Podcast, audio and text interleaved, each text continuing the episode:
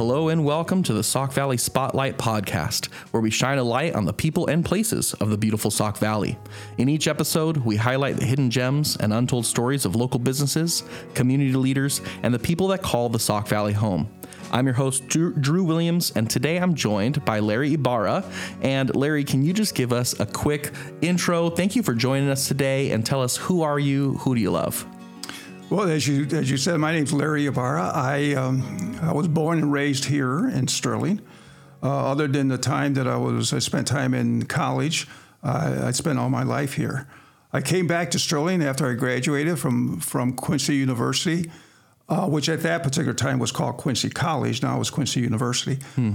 Um, but I came out with a teaching degree. I originally went to college originally thinking about maybe becoming an attorney. Well that kind of that thought subsided a little bit around my sophomore year. Then I went into uh, possibly going into physical therapy. So I took some of the prerequisite courses in in history that was needed for the attorney part of it, and I took sciences, uh, anatomy, physiology, kinesiology, and that's uh, for the uh, physical therapy part of it. Mm. Well, as it turns out, around my junior, the second semester of my junior year, I decided to become a coach. I wanted to help kids develop their skills and whatever. And so I became a teacher. I had enough credits to become a, um, a physical education teacher. Okay. Uh, I had enough credits to become a history teacher and so uh, that, so that's what that's where how, I came out. Of. How cool how those things, those uh, two unfinished paths, merged to become this new focus. You know, it, yeah, it's amazing that you know, and uh, I'm sure a lot of kids go through this when they first enter college. They have an idea of what they want to do, but they end up coming out completely different than what they had going in. That's very much my story. Yeah. Uh, yeah, I think I I became very close friends with my academic advisor because of how often I was in there changing majors. so you you became a uh, a school teacher and a coach. Where where were your passions? Did you find yourself loving teaching history, or was it more about a means and an end to the athletic coaching? Well, I was a uh, student athlete in college. Hmm. I was a baseball player. And so my passion had always been uh, baseball, playing baseball. Although I played a lot of the other sports, football, basketball, I ran track and everything in high school. Uh, but baseball was my love, and I, I enjoyed that. So when I came out as a teacher, thinking that I would love to to try to go take these kids to a level which they have never been taken before, mm. and hopefully be able to do something with their skills in baseball. Yeah. So where did you first? Uh, where was your first te- teaching position and coaching position? Where was that? Uh, my first one was with my alma mater, Newman High School. Okay, here in town. Here in town, that is correct. Wow. What did that feel like coming back to uh, be a part of that next generation? It was it was kind of gratifying because you know you know the area and you know some of the kids from from uh, possibly the parents that you come across while you were going to school and so you got the you got the feeling that it was kind of more of coming back to family mm. for me. Hmm. Yeah. Um, and then, so what year did you start that? How, how long did that go for? Uh, I started coaching there in 1977. Mm. Uh, and I coached until uh, 1982. And again, my memory is kind of, you know, I, you kind of forget things as you go along. Yes, you got so many other things that, that in your life that you that you deal with. But I think it was 1982 is when I when I stopped coaching at Newman, and uh, there was a, a, about a four or five year dry period, and then they asked me to come back to coach, and I coached at Newman again as a as a head coach uh, from 1985 to. Um, 2006. Wow. And then uh, I left coaching. I, I, I, thought I was retiring from coaching, but uh, they asked me to come back again three years ago to be an assistant coach at the school for in baseball. And I was more than happy to do that because I've always, you know, I missed it. I yeah. miss being around the kids. I miss being on the field. I miss smelling the baseball. I miss smelling the, the glove yeah. and the bat. And but anyway, uh, so I did, and, and I've been with uh, with the coaching staff uh, since then. So how cool and how how neat to see kind of the the different touch points of of staying connected to athletics and the sport that you loved, but also at your alma mater. Correct. Yeah. Talk to me a little bit about there's there's some gaps in that story from leaving coaching uh, or maybe in the interim. Uh, what then led you to that next career that kind of filled up most of your time after that? Well, it mostly was my business. Um, by that time, um, by time that 1982 came around and I, I left coaching for a little bit, um, I was I was inundated with uh, trying to bring the having the idea of trying to get my business going. Um, I was self-employed. I still am self-employed, but back then I was with uh, uh Northwestern Mutual, and I started with Northwestern Mutual in 1975 while mm. I was still a school teacher. I mm. was doing that on a part-time basis. Um, so as it turns out, um, I became a full time agent with Northwestern in mm. 1976, I believe, or 77. And so uh, I was I was doing it full time, trying to make a good living, trying to make sure that I I'd be able to take care of my clients. And so um, during the time that I wasn't coaching, that was a time that I really worked hard at trying to develop my my business. Yeah, and so then you went into that. Uh working with your clients, particularly around insurance. Correct. Yeah. And working with uh, the corporate clients and stuff. And we were talking before this of how uh, since that has transitioned from to just now a private business, what led you into the insurance world from a place of thinking that you might be a attorney or a physical therapist to then a high school teacher and coach where did the interest in the world of insurance come from? Well, what happened was in um, 1975, um, I, I, my wife and I at the time we, we talked about you know uh, the teaching profession is was a good profession and I, I enjoyed what I was doing, and so but the income level was not that great at that particular time. Uh, I believe I can still remember that my first paycheck was around seven hundred and $74 a month, and you got paid once a month. So you had to make that stretch for a while. Yep. Um, I, I, Teachers knew, have uh, not been very well compensated for a long time, I think. yeah. and so what happened was I, we discussed it, and I said, you know what, I want to go into, into business for myself somehow. So I I, um, I looked into different occupations, different professions that I maybe want to try to go into and it came out that the insurance company will be a good fit. Mm. Um, I will still be able to use my teaching skills to be able to teach people how to work their finances, how to how to um, make sure that their loved ones are taken care of at the time of death. Yeah. So I said, what better way to do that than, than with the insurance?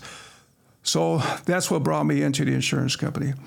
Um, I was, in, it was kind of funny because I was making more money part time in the insurance business than I was full full time in the in the teaching sure. profession. So then we made the decision in 1977 to go for it full time. Yeah, and so even during that time, you were still you were working in the business full time and also teaching at the same time. Is that correct? Well, actually, so burning the midnight oil, or yeah, when I it was in it was I was teaching at uh, I left Newman High School in 1975.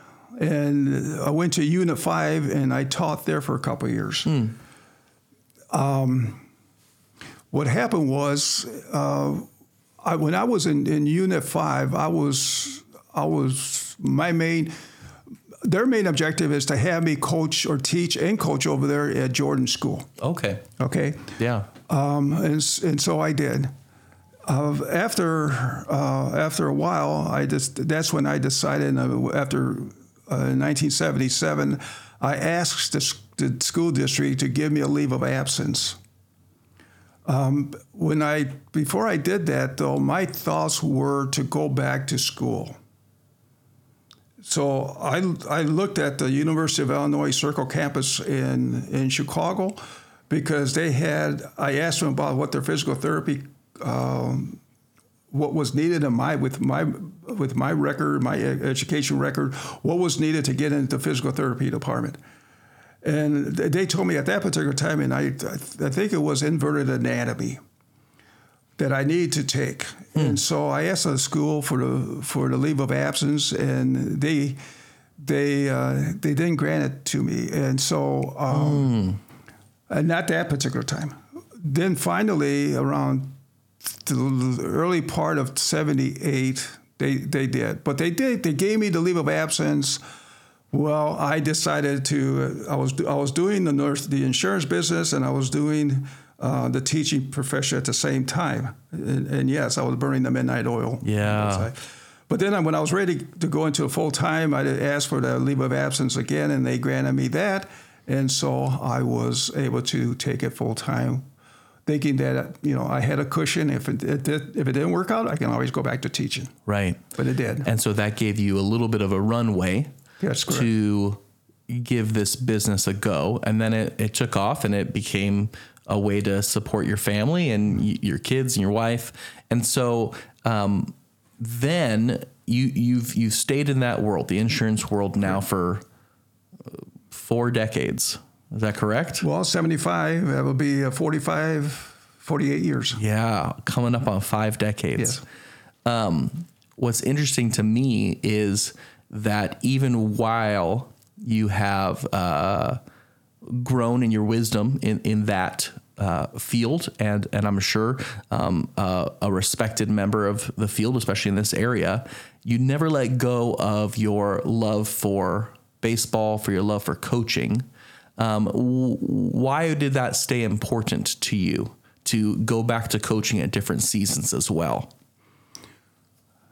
Well, one of the things that that uh, if you've if you've ever if you've ever been a coach, you feel the gratification of, of watching a, a ball player, in this case, a baseball player that goes from uh, from not knowing a great deal about the game and having a, uh, not having the proper skill level to play the game properly, to the point where they develop in such a way that they're able to perform that like they've never done before. Like they've been playing baseball for their whole life.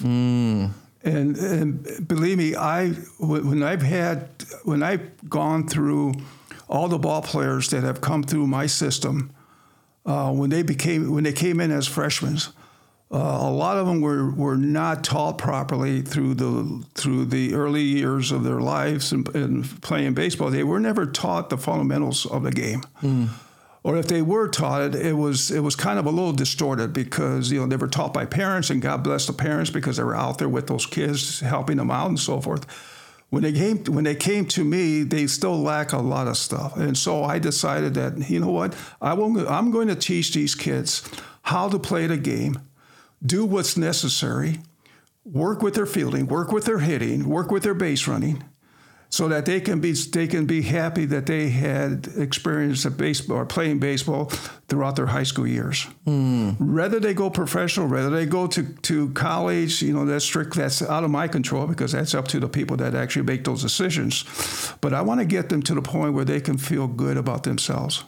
What is it about? Because what I'm hearing is, uh, yes, you have a love for baseball and you have a, a respect for the game of wanting to to be done well and wanting it to be done right. But it almost sounds like uh, baseball is a means to an end to focus on uh, personal development with young people. Would you say that that's correct? That's I will say that's correct. Yeah. And so for you, uh, the coaching, the base hitting, the base running, you know, all that kind of stuff is more about, well, this gives, me an opportunity to help uh, form these young people into more disciplined versions of themselves, uh, more uh, collaborative versions of themselves playing with a team. Where did that passion come from to help uh, young people grow and mature? When I was growing up, um, in my early years, we didn't have a place to play baseball, but we created one in a church field. Um, and that's where we that's where we kind of got together every day, unless unless the weather was bad. We would pick up a game, whether it be um, through four against four or whatever. We, pitcher's hand is what we used to call it back then. Um, but we would play baseball. we were never taught the proper way to swing a bat, for example. Mm. We were never taught um, how to f- throw the ball properly uh, from an outfielder's position or from an infielder's position. Um, so, thinking about myself when I was growing up, I didn't have this. Now I, I think I don't didn't have the skill to really play the game as well as I, I wanted to. But as it turned out, it was well enough that um, there was times where I really shined in the in a baseball field in the little league. Yeah. So, and from that point on, I said to myself, you know, I, I didn't have the opportunity to, to be trained by good quality coaches at that particular time, although in 1965, in the summer of 65, I was approached uh, when I was playing junior league, and, and we were playing the JV team of Newman High School at the time. I was approached by, a, by a, a person saying, you know, uh, he, he used to call me Leroy because that's where he caught that name Leroy because people were calling me that name, but it's actually Larry. Yeah. Um, but anyway, he said, you know what, you're good enough that I want I want to know if you would be interested in going to Kansas City and be part of the Kansas City development program, Kansas City Royals. Yeah. And what they did was they, as I understood at that particular time, you would be actually uh, housed in in their facility. Um, you would go to school, but you would train baseball. And that's what you would do. Wow. And so they were trying to develop ball players in that type of system. And they asked me if I would want to be a part of it. But then again, I said, you know, I was 15 years old at the time. I said I would have to leave all my friends. I would have I would not have been able to play any other sports other than baseball because I would miss all that if I if I left. And so I decided not to do that. Mm. Um, but anyway, do you ever think about what could have been? Yeah, I, I do. Um, it's all nat- you know, it's natural. When a young a young kid wanting to be a professional ball player, you know that type of thing. It's it's it's embedded in your back of your brain. Oh, absolutely. there's a there's a, a, certain shine and luster to that yeah. type of dream. Yeah. I had uh, that, but I had to reject another offer. Um, when I was I was playing for the Rock Falls Legion team, and the Seattle Pilots had a tryout at, at the Clinton Stadium. Mm. Okay. And so they invited me over. So I did. Um, I did fairly well, I thought. Uh, I get I had committed shortly after that. I committed to go to Quincy College to play baseball. December of that year, December of 1969, because I graduated from high school in '69. Um, in 1969, I get a call from Bill Clark. Now, Bill Clark was a scouting, regional scouting uh, personnel, personnel pers- I guess it's personnel, yeah. from the Seattle Pilots. Hmm. Uh, he offered me to go to Florissant Valley Junior College and play ball because a coach wanted a good ball player, and, and so he recommended I go there. Mm. Now, I again, I was just a freshman. I just got done with my first semester freshman year at Quincy, yeah. and I was committed to playing baseball at Quincy. So I had to reject that. Yeah, yeah, yeah. Something could have happened as well during those yeah. two years in junior college, and but. But then also, I mean, on the flip side of that coin, all of the beautiful parts of the story that you just got done telling us about being able to come back to Newman, being able to coach here in this area, being involved in this community, those things might not have happened as well. And I would not have met my wife. True. I met her in Quincy. Yep. And so yeah, and of course my beautiful kids, I would not have had those. You know, yeah. you know, I try not to think about that, um, but sure, sure, it's natural still. Yeah. But that passion for athletics and for uh, furthering the love of uh, physical competition stuff hasn't left you because I mean now for the last couple years as I understand you've been working to try and get some momentum around bringing a sports complex uh, a new sports complex here to the Sauk Valley area. Can you tell me a little bit about that? Where, where did this passion come from? Uh, why is this a need in this area? Well you know I was um, all through my life I was involved in sports um, back in 19, excuse me, back in 2000, I believe it was 2006. Um, I live in, in uh, uh, north of town in the subdivision. And I remember in, reading in the paper that they were thinking about closing the fire station right there on 16th Avenue. Mm-hmm. Okay, at that particular time, because there wasn't enough money coming into the city to help support it. So that I said to myself, you know, what can I do to help the city gain enough revenue to to keep that station open? Um, it was about a year and a half later, uh, maybe two, but let's say a year and a half. Um, I happened to go to a um, baseball tournament in in Illinois. I'm just trying to think of the city's name. It had a it had a complex. Uh, it's between it's between um, uh, on, on on Route 92 on, on Interstate 92 going towards going actually south. I'm trying to think of the name of the town, but anyway, uh, they had a sports complex there where they had baseball games going on. They had softball games going on, and I looked at the people that were there and oh my goodness, there were all kinds of people. Yeah. Um, and all the money that was flowing into that particular complex, I said, what a way to try to bring monies into the community if I was to put together a complex like that. Yeah. And so, you know, the tax revenue that the city would be able to accumulate and have, it would be it would be unreal, to be honest with you. I don't think you can actually put a pencil to it. But anyway, um, so I decided that, and I, I, talked with my wife, Marty, and we decided, it was just not me, it was my wife as well. Uh, we decided that, you know, maybe this is something that we probably should, should at least look into and, and see what we can do with it. And so we did.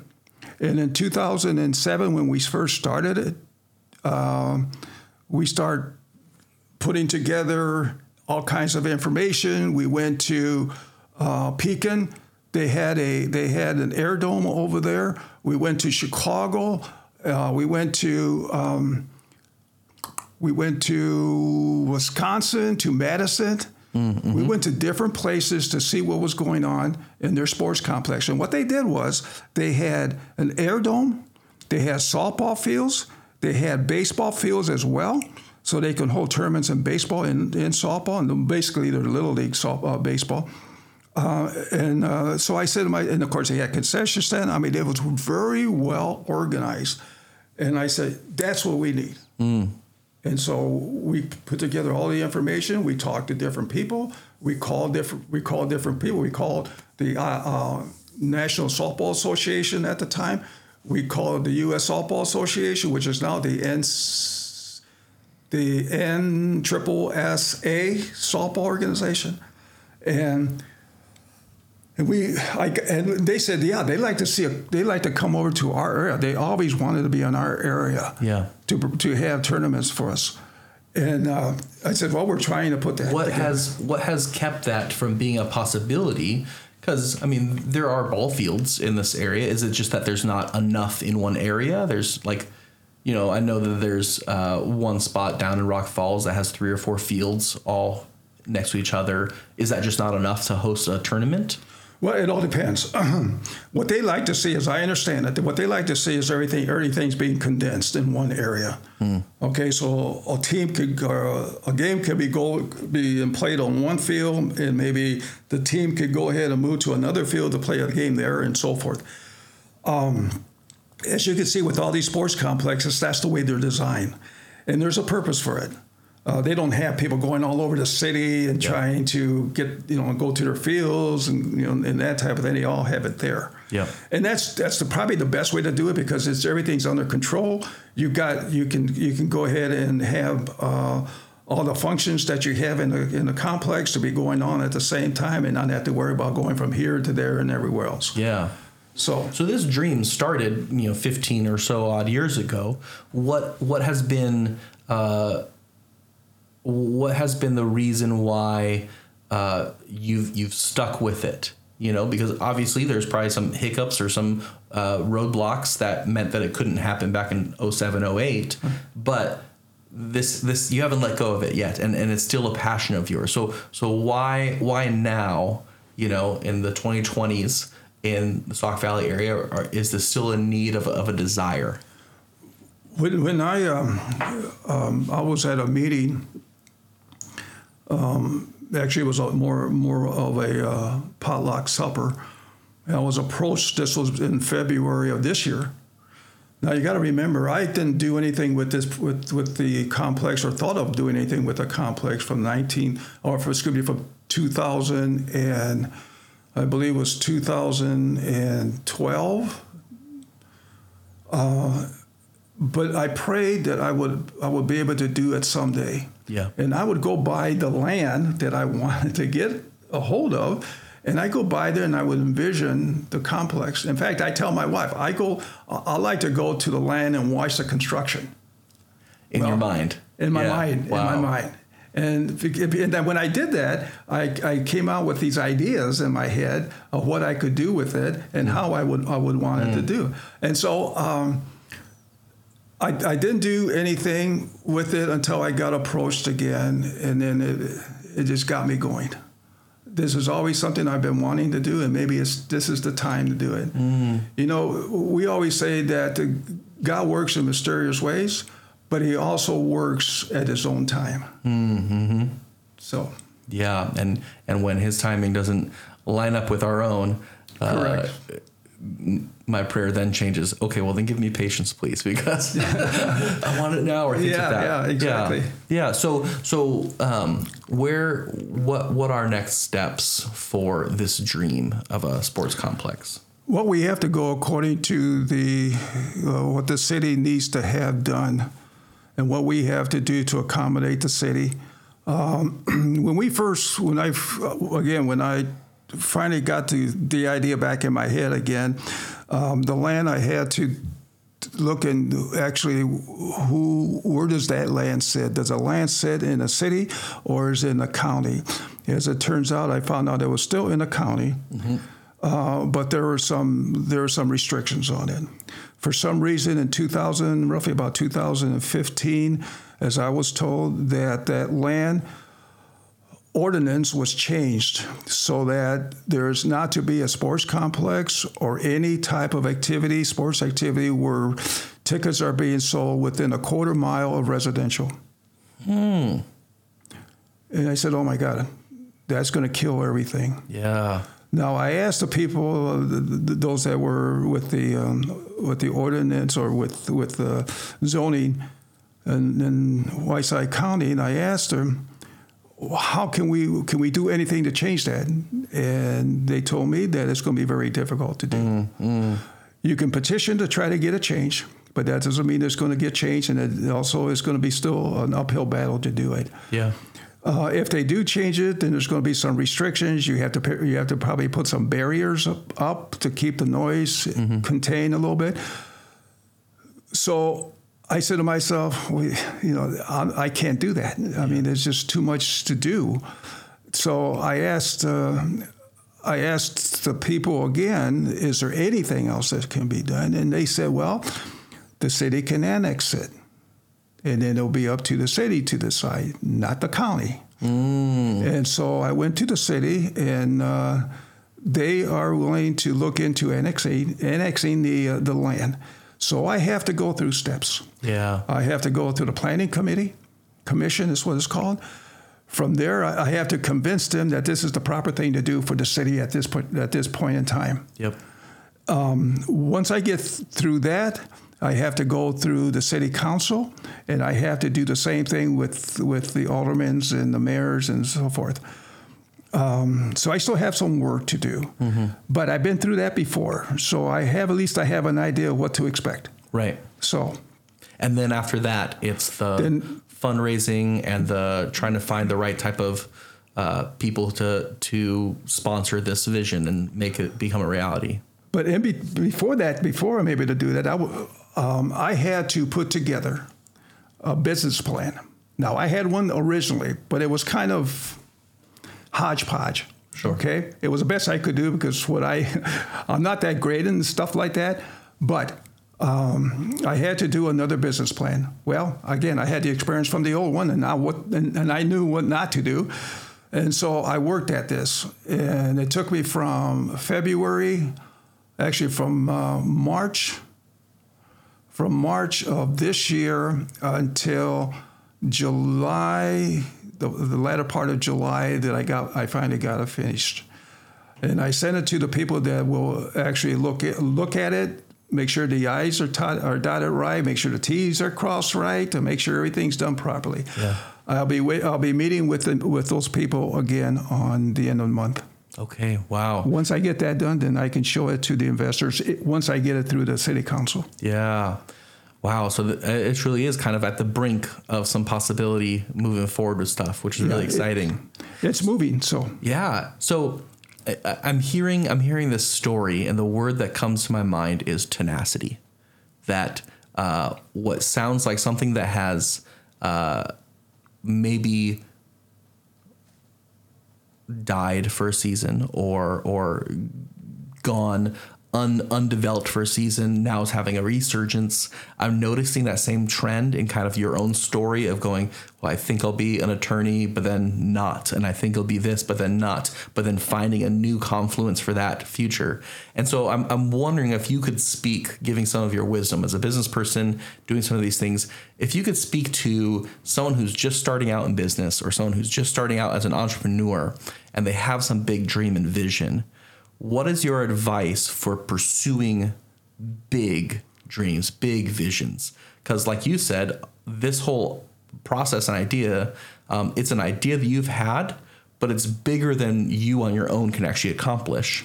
And so some people would view that and they would discount themselves to even get started because they can't finish it themselves. So, what advice do you have for for still pursuing big vision, but then also sticking with it and being being tenacious and having persistence when there's roadblocks or failure.